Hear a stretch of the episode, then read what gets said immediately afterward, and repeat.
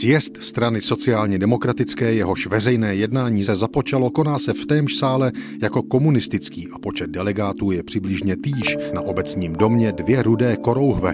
Všichni delegáti, mezi nimi hojná účast žen, jsou ozdobeni červenými karafiáty, také sjezdové dekorace zřejmé. Pěvecký sbor zahajuje jednání dělnickými hymnami. Starý Marx strůní na pódiu ze zeleni palem. Takto o začátku 13. sjezdu sociálně demokratické strany ze 27. listopadu 1920 píší před 100 lety Lidové noviny. Byl to sjezd důležitý, protože se definitivně dokonal rozkol strany kvůli názorovému střetu parlamentně demokratických a po ruském vzoru bolševických postupů na straně druhé uvnitř jedné strany se partaj už prakticky rozdělila na 2. 14. září 1920 kvůli tomu padla vláda sociálně demokratického premiéra Vlastimila Tusara. Na konci září marxistická frakce sociální demokracie uspořádala také v pražském obecním domě svůj sjezd a ustavila na něm Československou sociálně demokratickou stranu, dělnickou levici, budoucí komunistickou stranu. Teď 27. listopadu 1920 tedy Obecní dům hostil sjezd demokratické části sociální demokracie. Lidové noviny popisují atmosféru takto. Ráz a duch sjezdu je podstatně jiný. U komunistů zavládal útok, invektiva, vášeň slov, rozplameňovaná alespoň z řečnického stolku. Na dnešním sjezdu skoro všechny řeči jsou mluveny na obranu.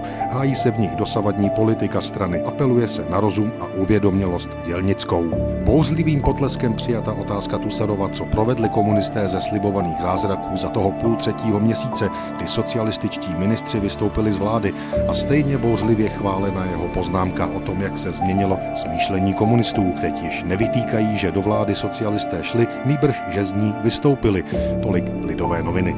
Na sjezdu demokratické části sociální demokracie se pochopitelně hovořilo hlavně o důvodech rozštěpení strany. Řečníci se shodli na tom, že příčinou nejsou nějaké osobní spory, ale tlak ruských bolševiků na všechny evropské soudruhy, nejen ty české. Jak řekl senátor Soukup, na vině je pochodeň hozená z Moskvy na střechy organizací socialistických. Vůdci ruského komunismu podle něho chtějí být nejen diktátory v Rusku, ale po celém světě.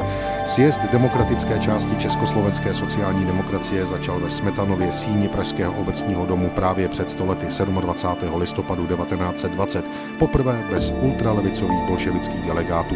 Sjezd právě proto odmítl zásahy komunistické internacionály a přihlásil se k podpoře budování demokratické Československé republiky.